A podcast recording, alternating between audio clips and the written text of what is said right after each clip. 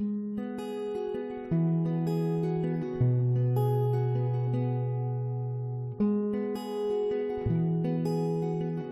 Hope Church.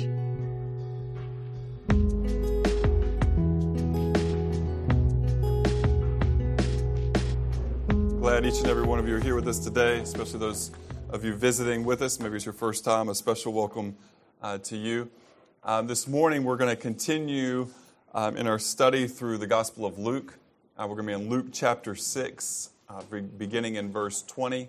So, Luke 6, beginning in verse 20.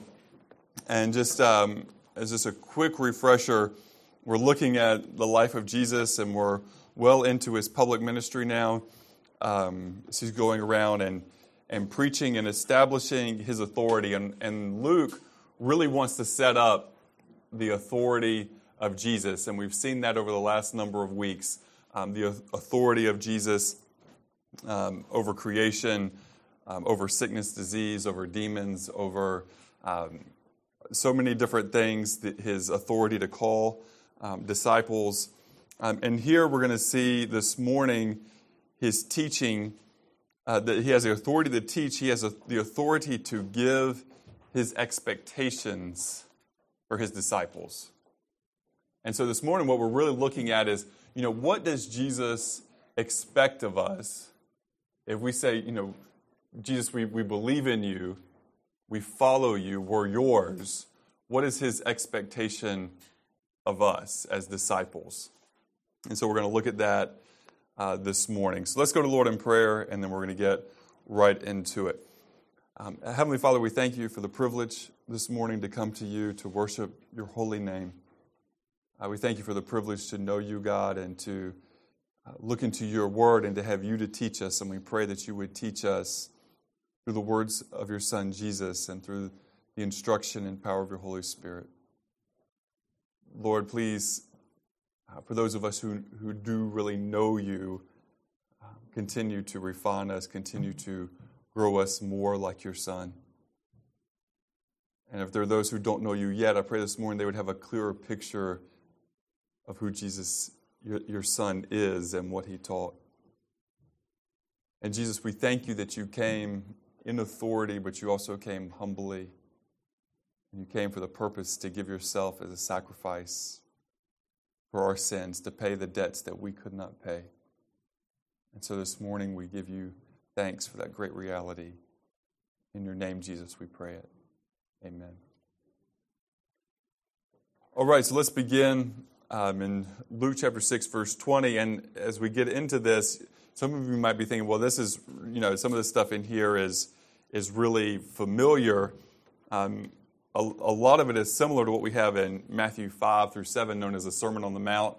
Um, it seems that the context here is a, is a little bit different. There's some people who say it's the same message, but that Luke um, doesn't include as much. There's a few things he does have that Matthew doesn't have, um, but that he doesn't include as much because he's um, writing to a different audience with a different you know, intention.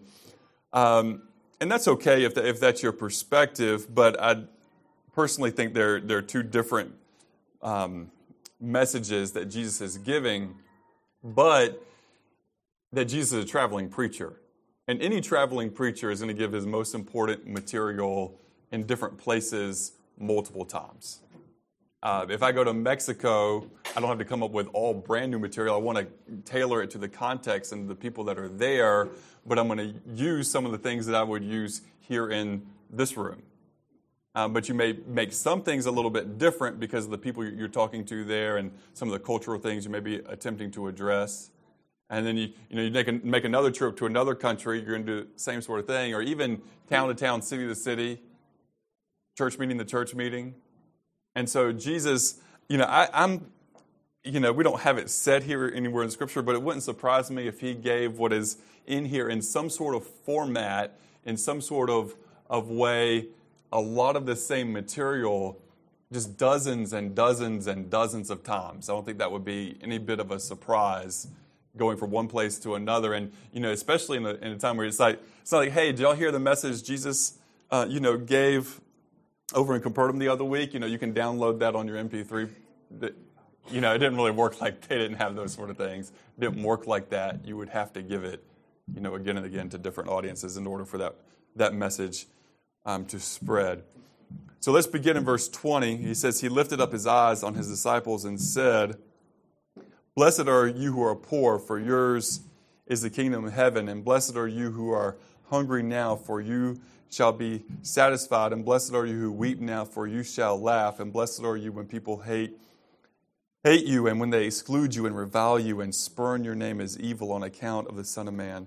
Rejoice in that day and leap for joy, for behold, your reward is great in heaven, for so their fathers did to the prophets.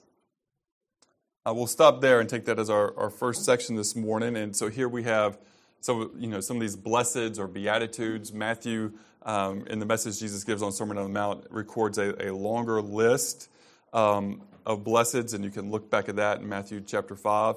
Um, but here we have a, a, few of the blesseds that Jesus uh, would normally talk about.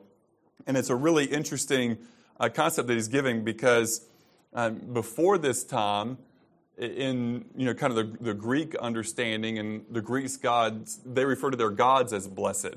Those who didn't have to endure the normal you know type of human life with suffering and with work, you know, labor and those sorts of things, and they would be blessed because they didn't have to encounter all of these things.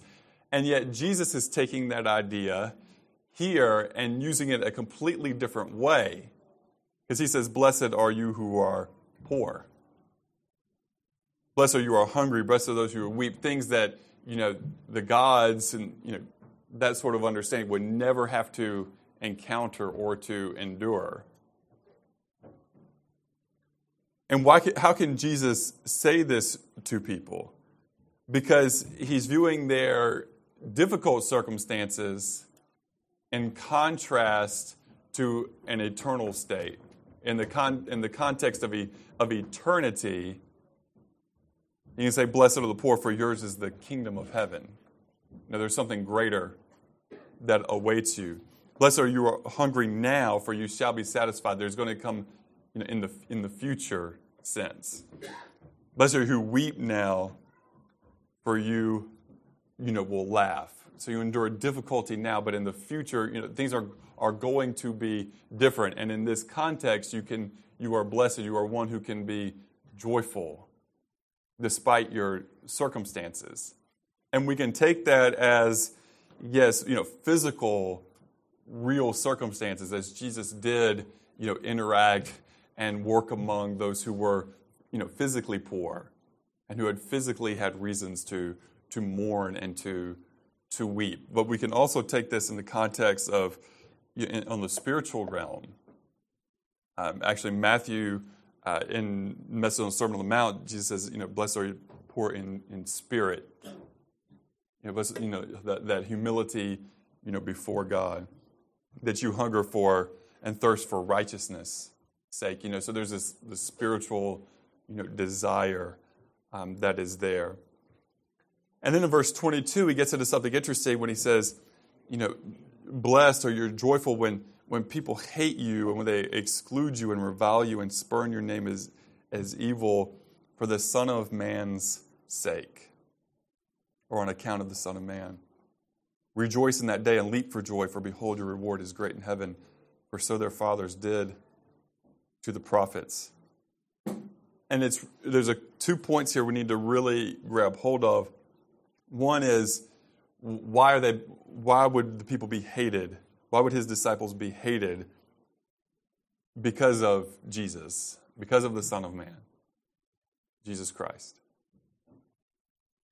Now, that's really important because there's, there's many times when a, you know, a, a, a, person who says, you know, I'm a Christian and I'm going through this difficult time at work and my, you know, this person doesn't like me.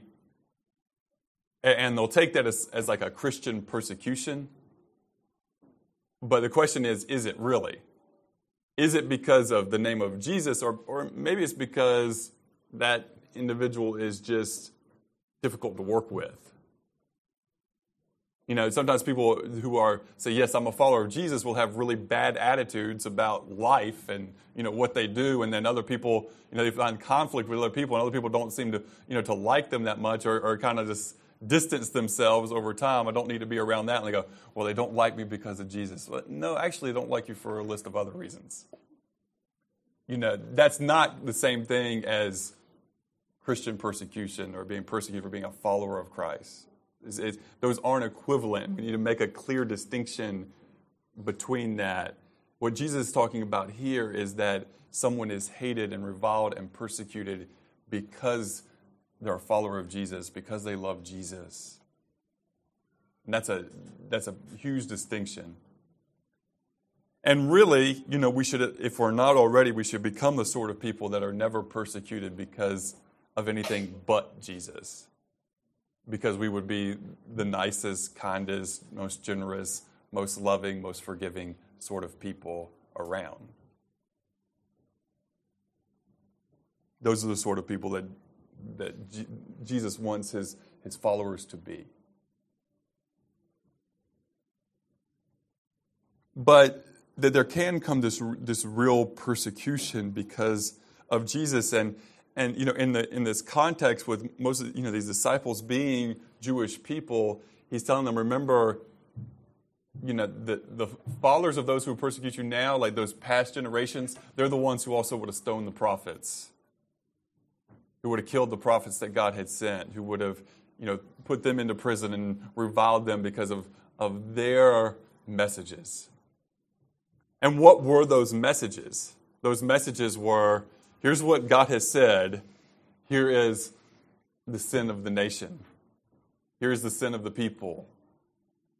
And so you know, there's a conflict that comes through that because you know, the people wanted to justify themselves. And in this day, it's the same thing because, especially among the religious people, among the religious leaders, what Jesus is doing is he's exposing the game.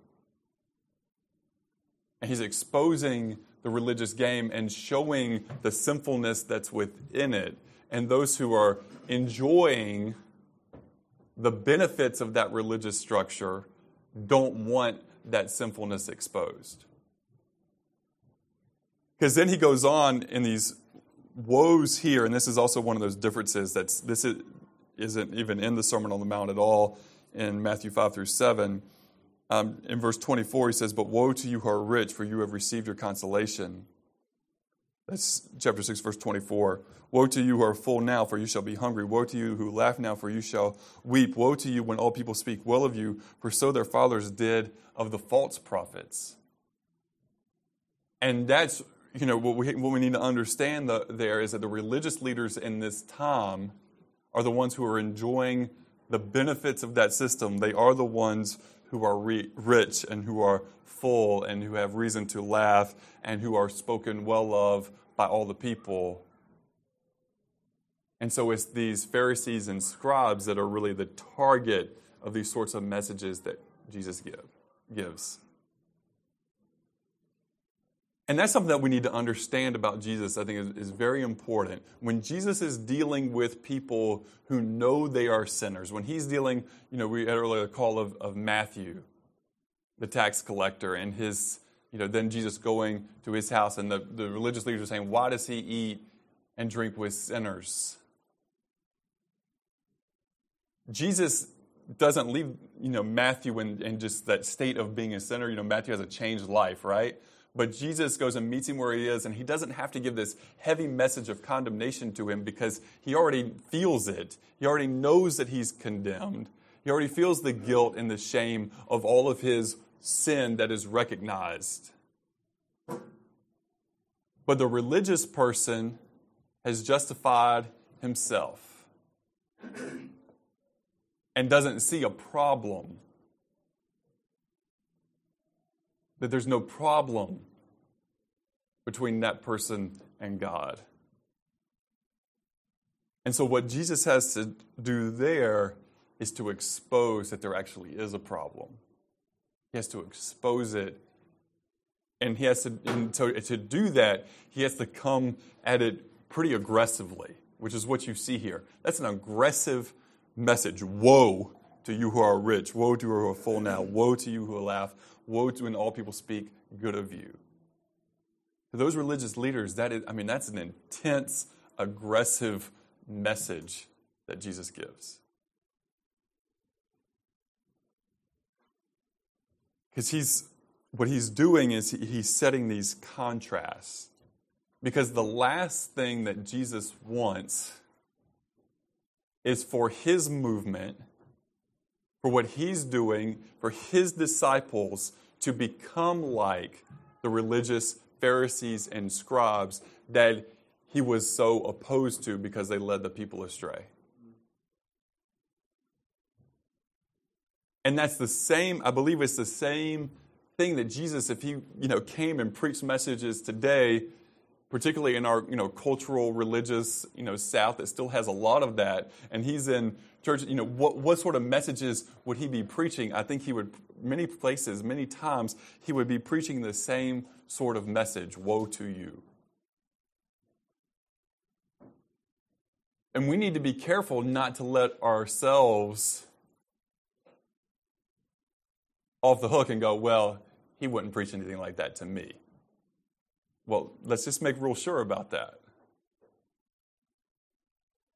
Let's make sure that we are becoming more like Jesus and that we are humbling ourselves before him continuously and that we never have this idea in our hearts or this spirit in our hearts that says, I'm so good now that becomes a source of pride and that is set apart from Jesus.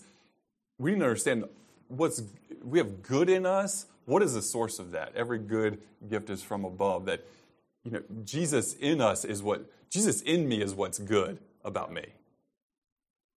But not in my in my flesh, absolutely not. Absolutely not. On my own power, absolutely not.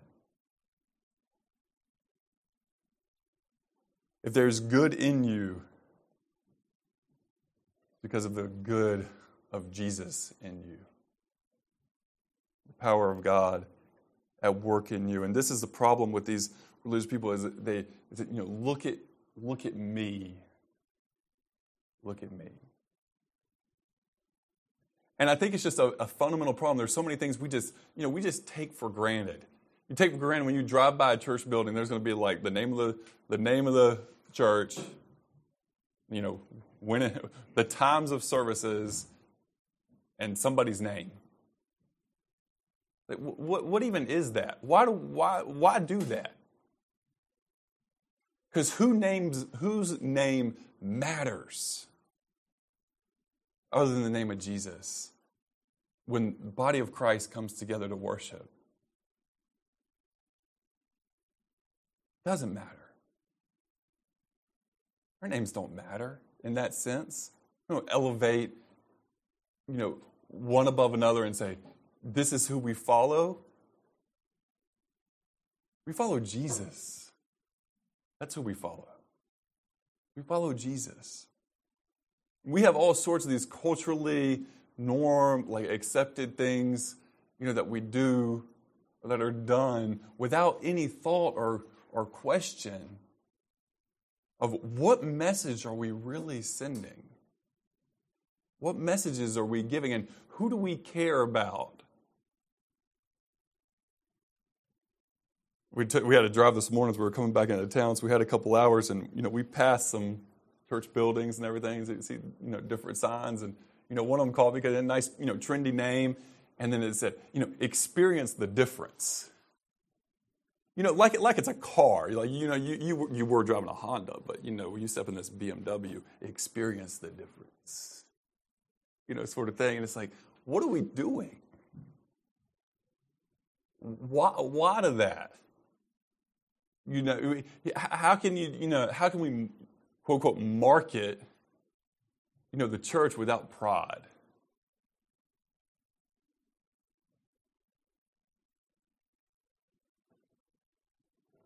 Don't know. I'm going to step down now. Continuing verse 27. But I say to you who hear, love your enemies, do good to those who hate you, bless those who curse you, Pray for those who abuse you. To one who strikes you on the cheek, offer the other also. And from one who takes away your cloak, do not withhold your tunic either. Give to everyone who begs from you, and from who, who takes your goods, do not demand them back. And as you wish that others would do to you, do so to them. That's pretty, um, pretty intense.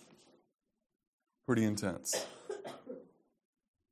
So here's a standard. Jesus actually gives seven things here for his disciples in dealing with people. Sometimes dealing with people who are difficult, dealing with people who view you as an enemy. What do you do? And Jesus says, you know, love. You know, love your enemies. Not just those who are easy to love, not just love those who are good to you, but love your enemies. That's one. Second one is do good to those who hate you.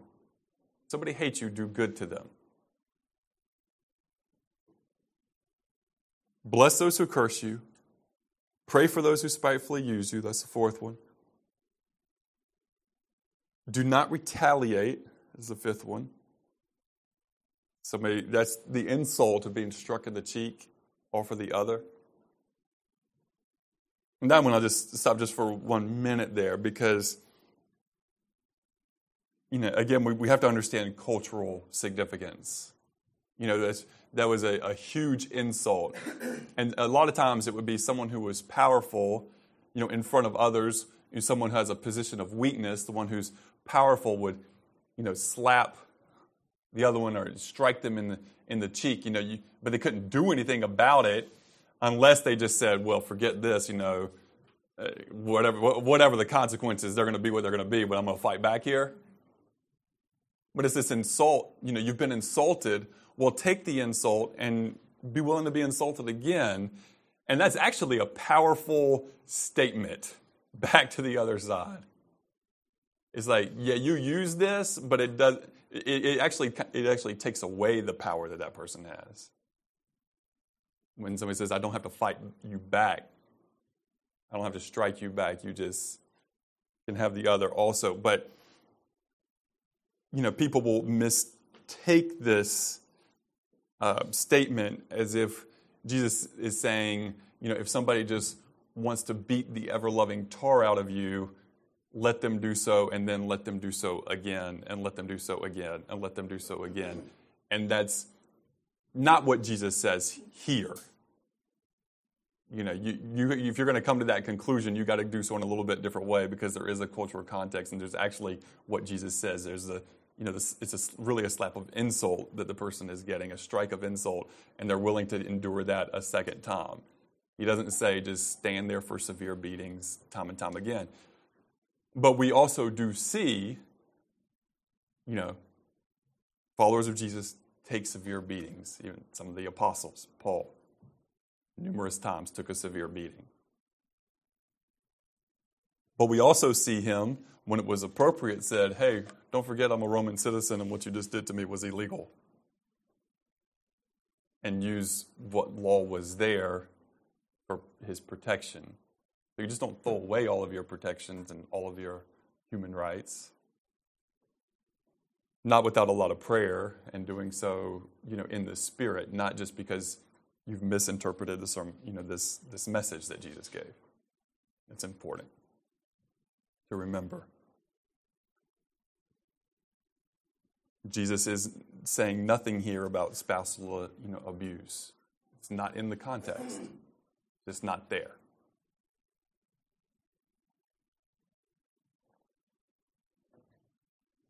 So then, but he gives us, you know, don't retaliate against that insult that's been given to you. Give freely.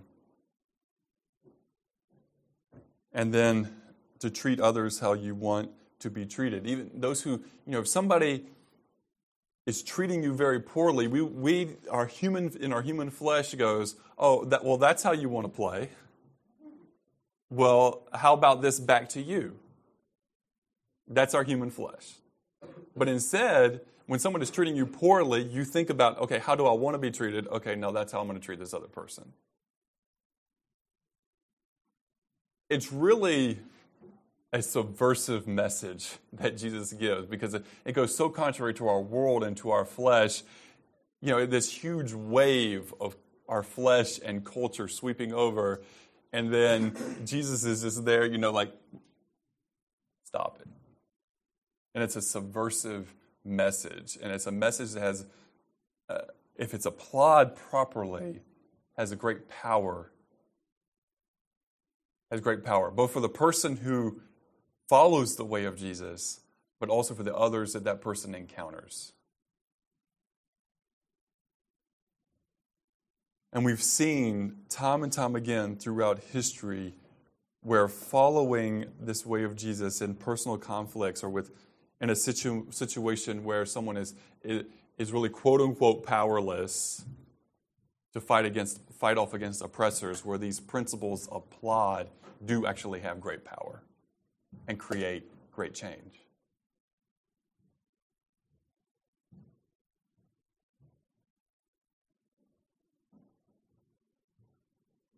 Notice verse 32, he says, But if you love those who love you, what credit is that to you? For even sinners love those who love them. And if you do good to those who do good to you, what credit is that to you? For even sinners do the same. And if you lend to those from whom you hope to receive back, what credit is that to you? For even sinners lend to sinners to receive as much back. But love your enemies, do good and lend, hoping for nothing in return, and your reward will be great, and you will be sons of the Most High, for he is kind to the unthankful and evil, and therefore be merciful, just as your Father also is merciful. So Jesus is trying to help his followers to have this bigger perspective of what he cares about, and it's a longer term view of investment it's actually longer term than this physical life that you live here because many people are planning you know okay you know at some point we're going to want to retire and we need to have like you know some in, in, in savings we need to have something in account so we can you know eat and pay our bills and these sort of things so we're thinking about the future in that way jesus here is going further than that because he's talking about you know really your investment in, in the eternal things and things that last. And so he's saying you're going to do things with that sort of view differently than even if you're just thinking about this life, even if you're thinking about this life only, and you're thinking about it even in the longer term, it's still going to be different than the sort of life that Jesus would have you to live and the way he thinks about things and what sort of rewards you're really seeking. You could even ask, you know, we could ask the question here well, what sort of return do you want to have on your life?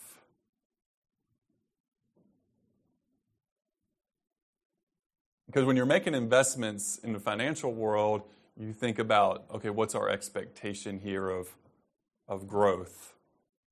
What do we expect to get back when we're 65 or 70 or whatever it is? What do we expect? That's how you think about those sorts of things. But here, what, what sort of return back are you going to get on your life? Let's go way beyond money. Your life and how you live it. Because Jesus says that your reward will be great and you will be sons of the Most High. Wow. And again, I believe that's all for Jesus. I think you see it in the book of Revelation with the 24 elders around the throne of God and they have their crowns and they lay them down.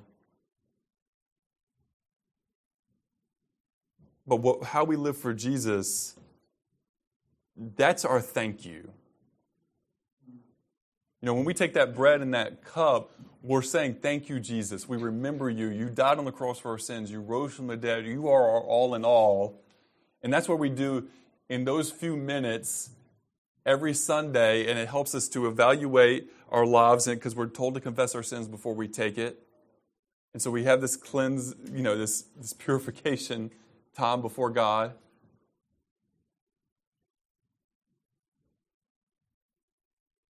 But that's not the end of the story. Because then there's leaving our fellowship together and there's interacting with all sorts of different people throughout the week. And that's where we're living out that thankfulness. That's where we're living out the thankfulness. Because we can, we can say we're thankful that Jesus, when we were enemies, took away our sins. That when we were enemies, God was merciful to us. Then when we've affronted God, He's been offending us, and we can say all of that here on a Sunday morning as we take the bread and the cup. But what oftentimes really shows our true thankfulness is when you're at work or when you're at class or when you're interacting and somebody offends you. That's when we see, am I thankful or not for what Jesus did for me? To the level of changing where I'm more like Christ and I will respond as Christ would respond. That's thankfulness. We can't say, Yes, I'm thankful as we take that on a Sunday morning, and then the first time somebody offends us on Monday morning, respond in the flesh and in the world and have those things that's like just disconnected. Like there's just completely different realities. You know, just no, it's all there. It's all there.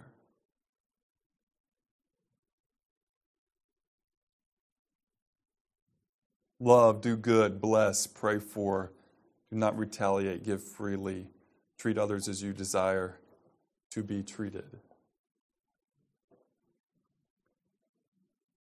Because here we see the goodness of our God. He is kind to the unthankful and evil. Therefore, be merciful, just as your Father also is merciful. You know, when it rains here, and one farmer is good and the next farm person's evil, the rain that God sends lands on both farms. And that's God's mercy. That's God's grace. Certainly, God was fully within his right and with his power just to have it land on the good and not on the evil. And in fact, there are points in times we see even in, you know, we know he has the power to do that. We read about how the Hebrews were, you know, mistreated for generations in Egypt. And then when the plagues came, I mean, even though they're in such close proximity, the Hebrews didn't experience the pain and the discomfort and the suffering, and their livestock was safe, and all these things, and those right next door, havoc.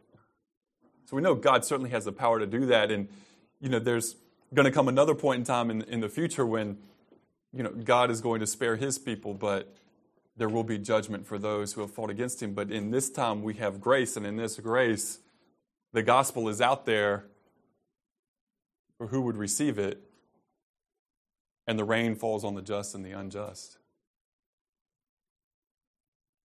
God is merciful. So we're told to be merciful just as our Father is merciful because, again, without the mercy of God, who is standing?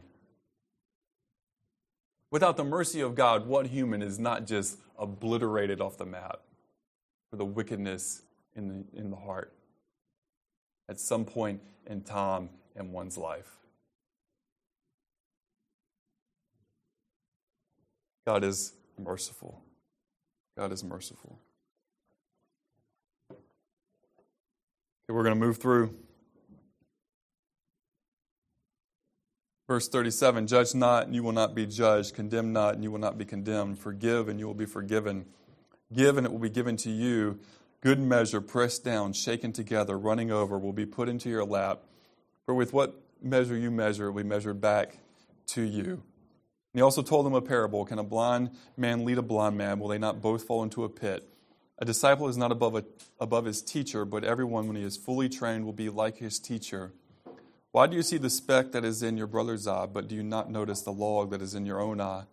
How can you say to your brother, Brother, let me take that speck that is in your eye, when you yourself do not see the log that is in your own eye?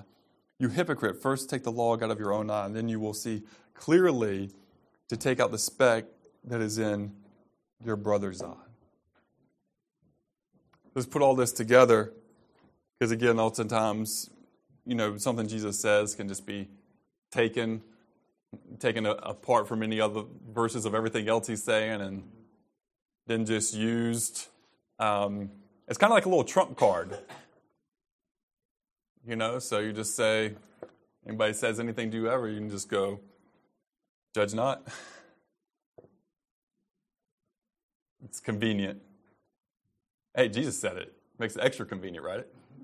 Hey, Jesus, Jesus said, judge not. But what he's gotten out of, out of it here, I believe, is a hypocritical judgment. And it's a judgment for the purpose of having oneself elevated to the detriment of another. That's what so much of judging is about.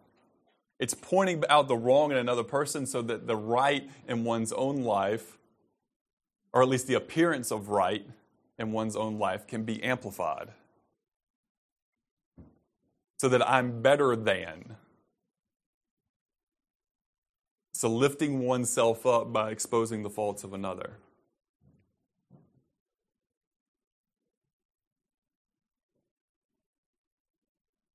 Jesus doesn't want us to be those sort of people. The sort of people who feel good about themselves because say, well, you know, my life is so much better than yours, and I'm so much better, and I don't do the things you do. And I mean, you could just look at our Facebook feeds and see how much better of a person I am than you are, how much more accomplished.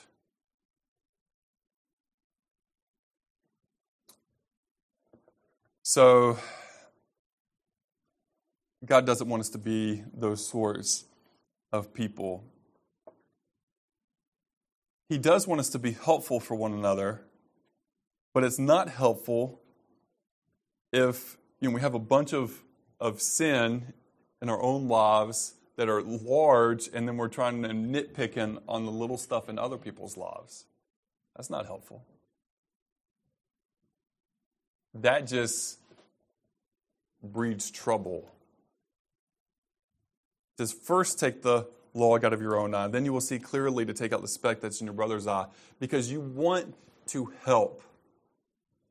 You know, and we're instructed to, to love one another and to help one another and to bear one another's burdens. So if you see that I have something in my eye, I want you to help me get it out. And I think it's kind of cool how Jesus uses that because, you know, you might just be thinking, well, that's really, I mean, what's a speck or whatever. If you've ever had a little something in your eye, this is a number of years ago, I was doing something in our, our attic, had a little piece of insulation, a tiny little piece of insulation fall down into my eye. And I tried to wash it out, I couldn't get it out, and it was late at night, and, you know, whatever, go to sleep. I wake up the next morning in the most intense pain.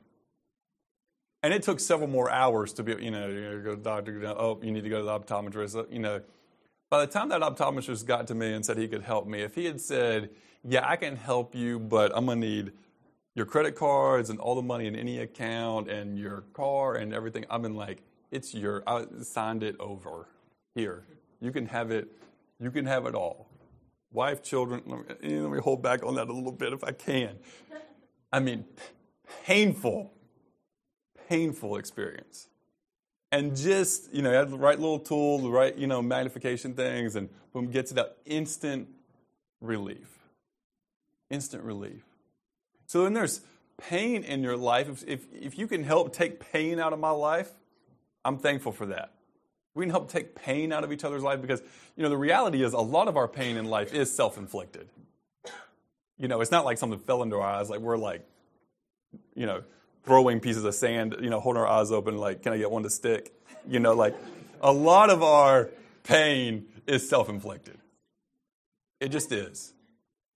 And, you know, it's, it's the bad habits that we have, it's the, you know, a lack of discipline in particular areas of life.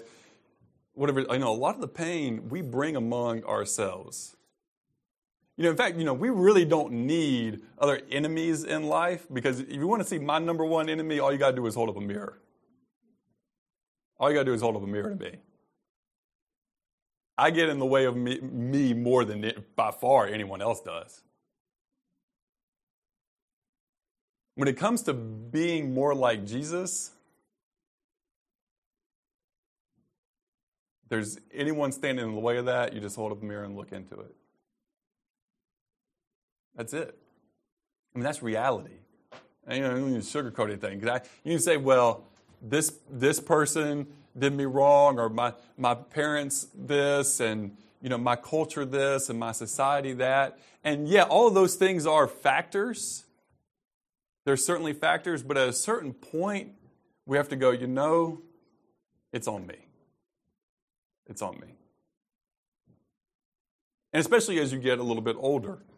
Now that I, I mean, it's like I'm 40. I've got four, I have 40 years. You know, whatever anybody else did, it's kind of going to get over it and work through that with Jesus and not making light of those things. But if there's something hindering my walk with Jesus at this point, at 40, since I believed in Jesus when I was four, that's 36 years for Jesus to make me more like himself. If there's anybody who's got a problem in that process of growth, it's right here.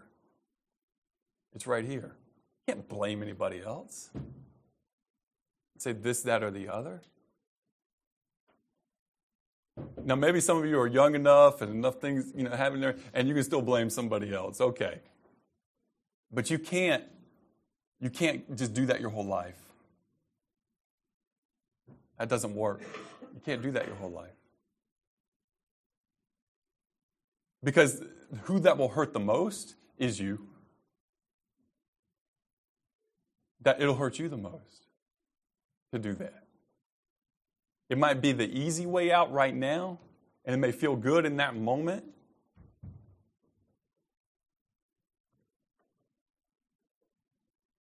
But we have to take personal responsibility at a point or at least hear, hey, hey, brother, hey, sister, I've got this log in my eye. Please help me get it out. I've got this speck in my eye. Please help me get it out. To be humble, especially to go to Jesus. And this morning, you take that bread of that cup, go to Jesus and say, Lord, these things that are all in my eyes and everywhere else in my life that are not, that keep me from being more like you and keep me from having that blessed, joyful life that is in you, Lord, take those away. Take those away. Because there's so many people who will use the excuse at the end of the at the end of it all about, you know, I'm not more like Jesus. Why? Well, it's just, you know, my past, my upbringing, my personality. Say, isn't Jesus bigger than all these things? Isn't he bigger than all these things? That's where we get anything out of it this morning is that Jesus is bigger than all of that. And he can work through all of that stuff with us. And we don't have to live according to the old ways and the world system and the religious system and the flesh, but that we can live in Christ in His power and in His way. That what Jesus has actually asked us to do is not impossible. And it's very practical. You see it a little bit more actually if you go back to the Sermon on the Mount, Matthew 5 through 7. You have all these things. It's like, you know, you've heard it said, but I say to you, when he gives his higher teaching, but he doesn't just live it, leave it there. A lot of times you, you know, people read that message and go, well, Jesus says you've heard it said, then I say to you, and then he says some other stuff, and then he says, you know, you've heard it said, and I say to you, that other stuff is actually the practical application of the higher teaching that he just gave. And here, what you just had in Luke is he's talking about, you know, these things I want you to do, even those seven that we mentioned earlier, those are practical things that we can engage in every day. We don't, you don't look at those things and go, you know, one day I'll be like Jesus and I'll do those things. That's not how it works you, you know, we do those things, and as we do those things consistently, we become more like Jesus.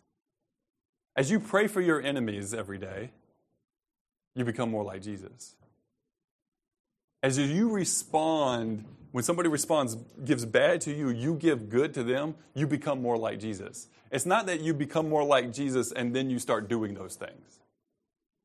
No, that's how we become more like Jesus is by putting into practice his teachings. Because it's not enough, we can all read the passage and go, Jesus, you're right. That's, the easy, that's easy. We can all read the passage and go, Jesus, you're right. That's what I'm supposed to do. That's how I'm supposed to live. But it's tough on Monday morning when your kids have been acting crazy and you're late, and the first thing that happens when you get to work is somebody snaps at you. That's difficult. That's difficult. But that's, you know, that's, that's what it's about here. It's what it's about. It's not about, and you can see this in how Jesus gives it. It's, it's, not, it's not about when we're just together and we're loving on one each other and everybody's treating each other well. Like, certainly we can grow uh, somewhat in that environment, but where we really grow is in that, that diff- those difficult places where people aren't treating us well, where you're not being treated with respect, where you're not being loved, you're not being cared for. And we should never expect the world to do that for us anyway. And then how do we respond to that? And that's where we become more like Jesus. That's where we become more like Jesus.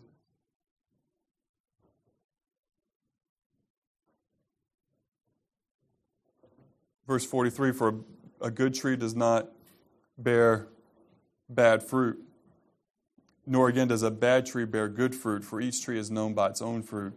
For figs are not gathered from thorn bushes, nor are grapes picked from a bramble bush. The good person out of the good measure of his heart produces good. A good treasure of his heart produces good. And the evil person out of the evil treasure produces evil. For out of the abundance of the heart, his mouth speaks. That's so good. It's so good because he's really getting out there at core. You know, you, you don't you don't go to a thorn bush and go, where are the grapes? Where are the apples? Why? Because that's not what it is. But if you go to an apple tree, you expect, I'm going to get some apples, if it's apple season, you know, I'm going to get some apples off of this tree. So yeah, there, there's a question of core reality there. You know, am, am I really a, am I a follower of Jesus or am I not? That's a core question of reality. Because if a person is not really a disciple of Jesus, not really one of his, then how can they produce the good fruit that Jesus expects? And so many people are trying to do that, you know, and really, um, I saw a good quote this week, you know, it, license just says, hey, just, you know, be who you are, and it's all good. Legalism says, when you get to be good enough, you can come join us. Once you've met the standard of being good enough, you can come join us. But Jesus meets us where we are and then he changes us. So you can chunk license, you can chunk legalism because neither of them are going to do you any good. But Jesus is going to change us fundamentally and he's going to make us the sort of tree he wants us to be that's going to bear good fruit. And so that's where we have to go to him at his core. But notice he says this out of the abundance of the heart, his mouth speaks. Out of the abundance of the heart, his mouth speaks. So what happens is when we're in that pressure cooker, you know, saying, you know, in, in sports, you talk about defensive intensity you, because you say, you know, pressure burst pipes. Yeah, because anybody can, you know, dribble the ball up the court when nobody is hounding them and all over them. But when that pressure comes and that nervousness comes out, hard oh, wait, I'm not prepared for this, pressure burst pipes. It's true in life as well. Because when everything is just going smooth, I mean, everybody's fine then, right? I mean, you're getting A's on all your tests. You know, got a lot of friends. Everything's going well. Hey, it's easy. Pressure, when there's difficulty, that's when we see what's going to come out. That's what you see what comes out. Because out of the abundance of the heart, is what's going to come out. So that, I mean, that is intense because there's times, well, that's not so pretty. You know, the pressure comes in in the situation, and then there's anger, and then it's just ugly. That ugliness will come out. And this is, I mean, fundamentally, again, when we believe in Jesus, we're forgiven, God changes, but there's still the growth as a disciple to become like Jesus takes time and you know effort. So you got the good tree, the bad tree, you got the, the fundamental issue there, but you also have, you know, what, what are we full of? And that's going to come through our time with Jesus and our meditation and our fellowship. And one of the reasons we come together and we encourage one another, we try to grow together. So that when, you know, life kicks us in the gut, we don't just respond with a bunch of garbage, a bunch of the flesh, but that we respond in a Christ like way. If anybody doesn't need to improve on that, well, you're good. You can go ahead and die.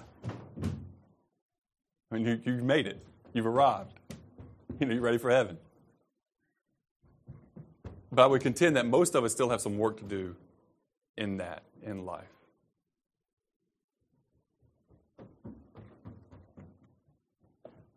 Now, if you've got all that down, sure Jesus still has some more things for you to do. Your time will come. Be patient. Finishes with this Why do you call me Lord, Lord, and not do what I tell you? Everyone who comes to me and hears my words and does them, I'll show you what he's like. He's like a man building a house who dug deep and laid the foundation on the rock. And when a flood rose, the stream broke against that house and could not shake it because it had been built well. But the one who hears and does not do them is like a man who built his house on the ground without a foundation. When the stream broke against it, immediately it fell, and the ruin of that house was great.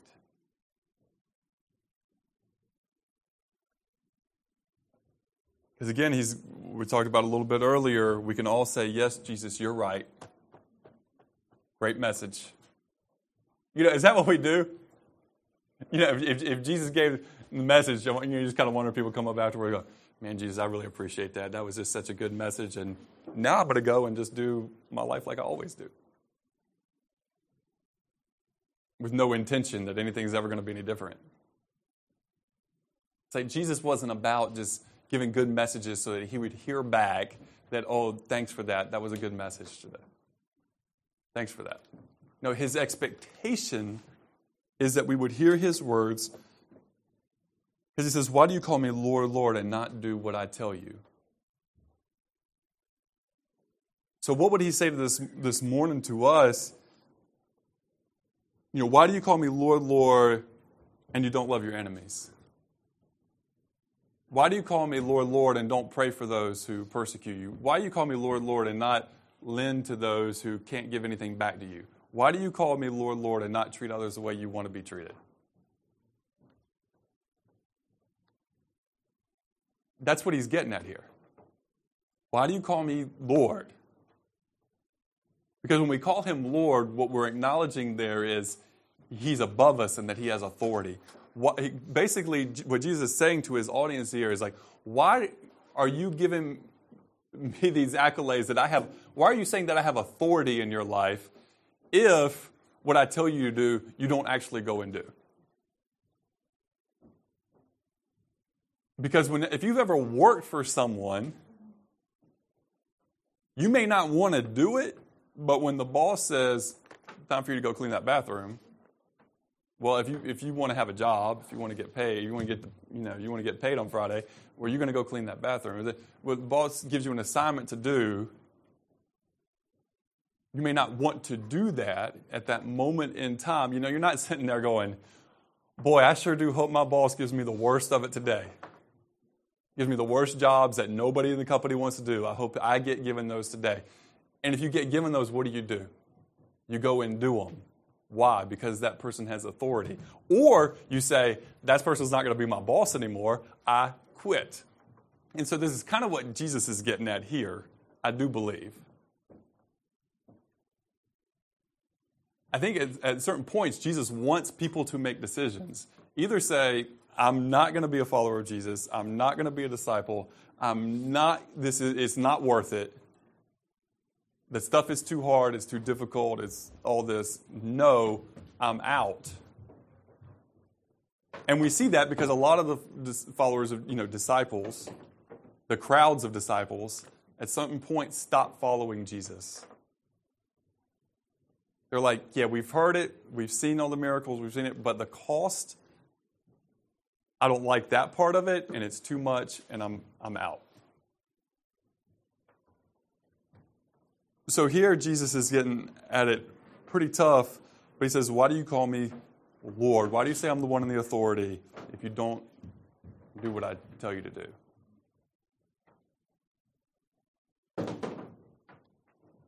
I don't want to make too huge of a leap here, but I do think it has somewhat to do with intention because the problem with this is the pe- many of the people who are really, really sincere are going to go, man,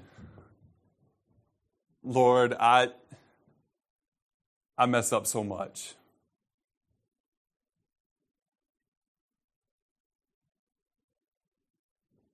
But then there's those without intention who are just going to go either, well, actually, I'm, I'm doing pretty good. You know, and we'll just self justify. Or, he's not talking to me.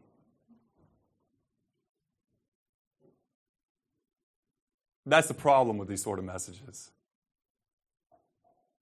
That usually the ones who really wanting to follow the Lord have the most sensitive hearts to it.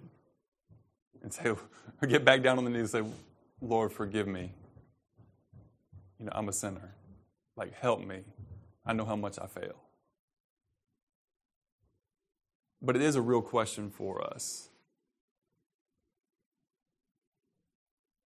It's the question that Jesus asked. You know, we should pay attention. Whenever Jesus asks a question, it's good to pay attention to that. Really good to pay attention to that.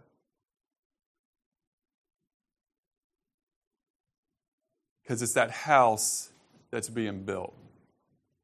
See, both houses look fine. Both houses, you know, you, you just pass them on the street and go, yeah, I could live in either of those houses. From the external human perspective, you know, it looks okay. But when the storm of life comes, the difficulty comes, what happens then? And that's where we often find out if Jesus is really Lord. In reality, not just in speech, but in reality, when the difficult things happen, when the pressure comes.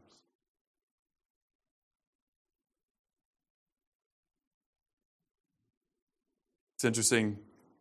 He just leaves it here with the stream broke against it, immediately fell, and the ruin of that house was great. Man, we don't want to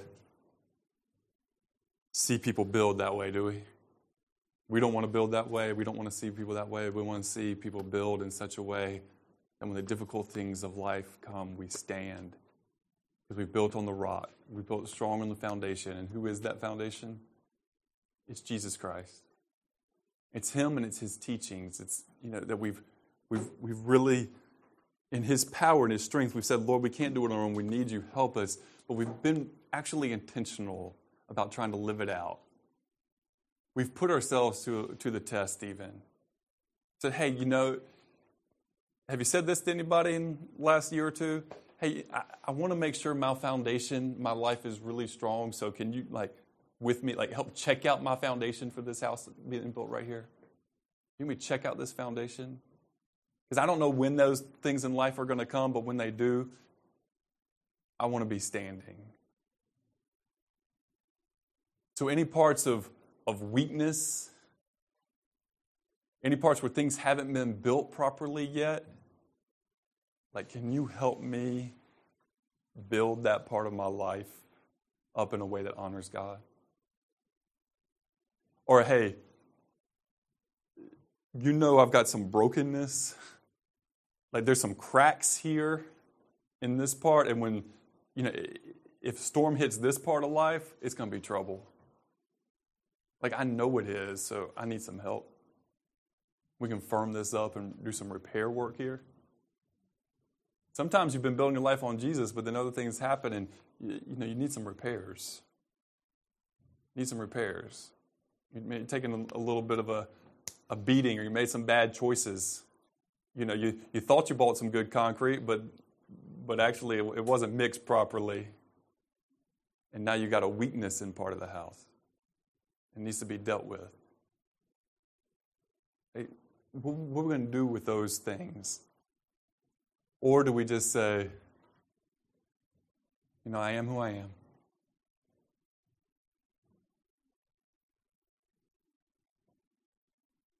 And, and that part of life just isn't going to be more like Jesus.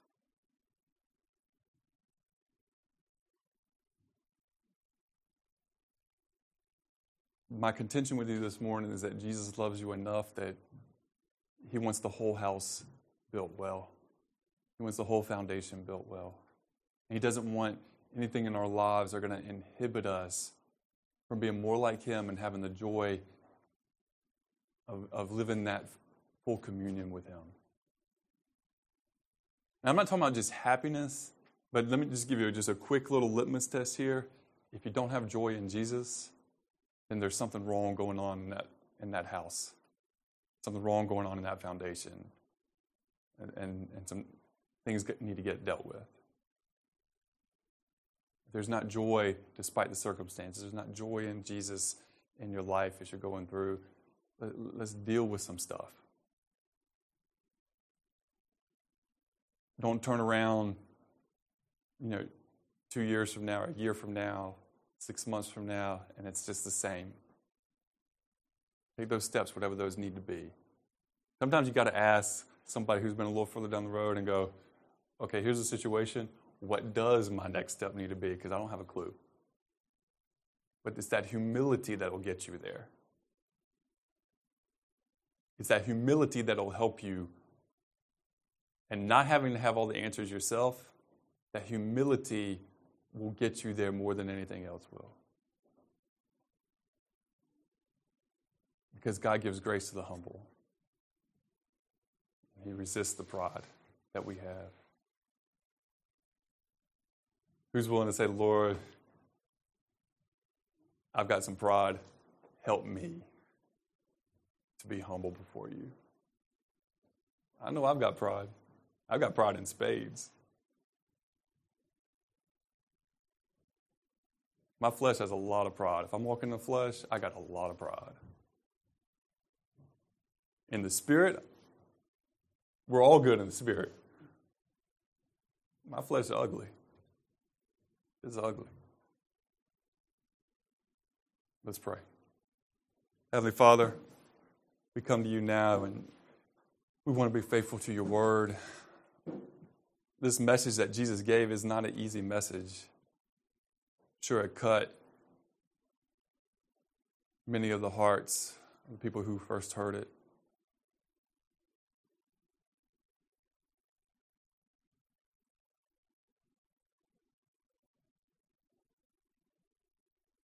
Lord, it may cut some hearts this morning.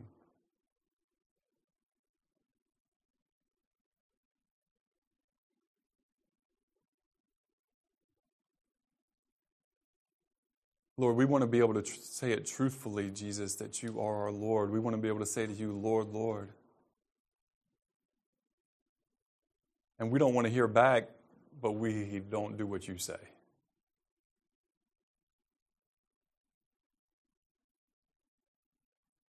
So help us, Lord Jesus. We need you so much. I need you, Jesus. Lord, for those who are hurting, those foundations have cracks, Lord, please heal them, shore that up, help them to get the help they need, Lord. For those who haven't even started building yet, or they've been building completely on the wrong foundation, pray that even this morning we come to you, Jesus, as Savior and as Lord, as King, be made new by you. Lord, for those who have walked with you for decades, Lord, help us not to grow complacent help us not to say, well, we've gone far enough. Lord, keep changing hearts.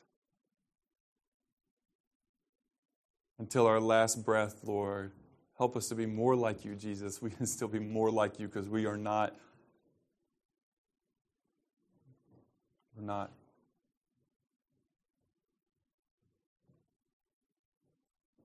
As we take the bread and the cup this morning and we remember you with thankfulness, help us also to remember your authority over our lives and your authority to say how we should live them. Help us to lay our pride down before you this morning. Jesus, we pray.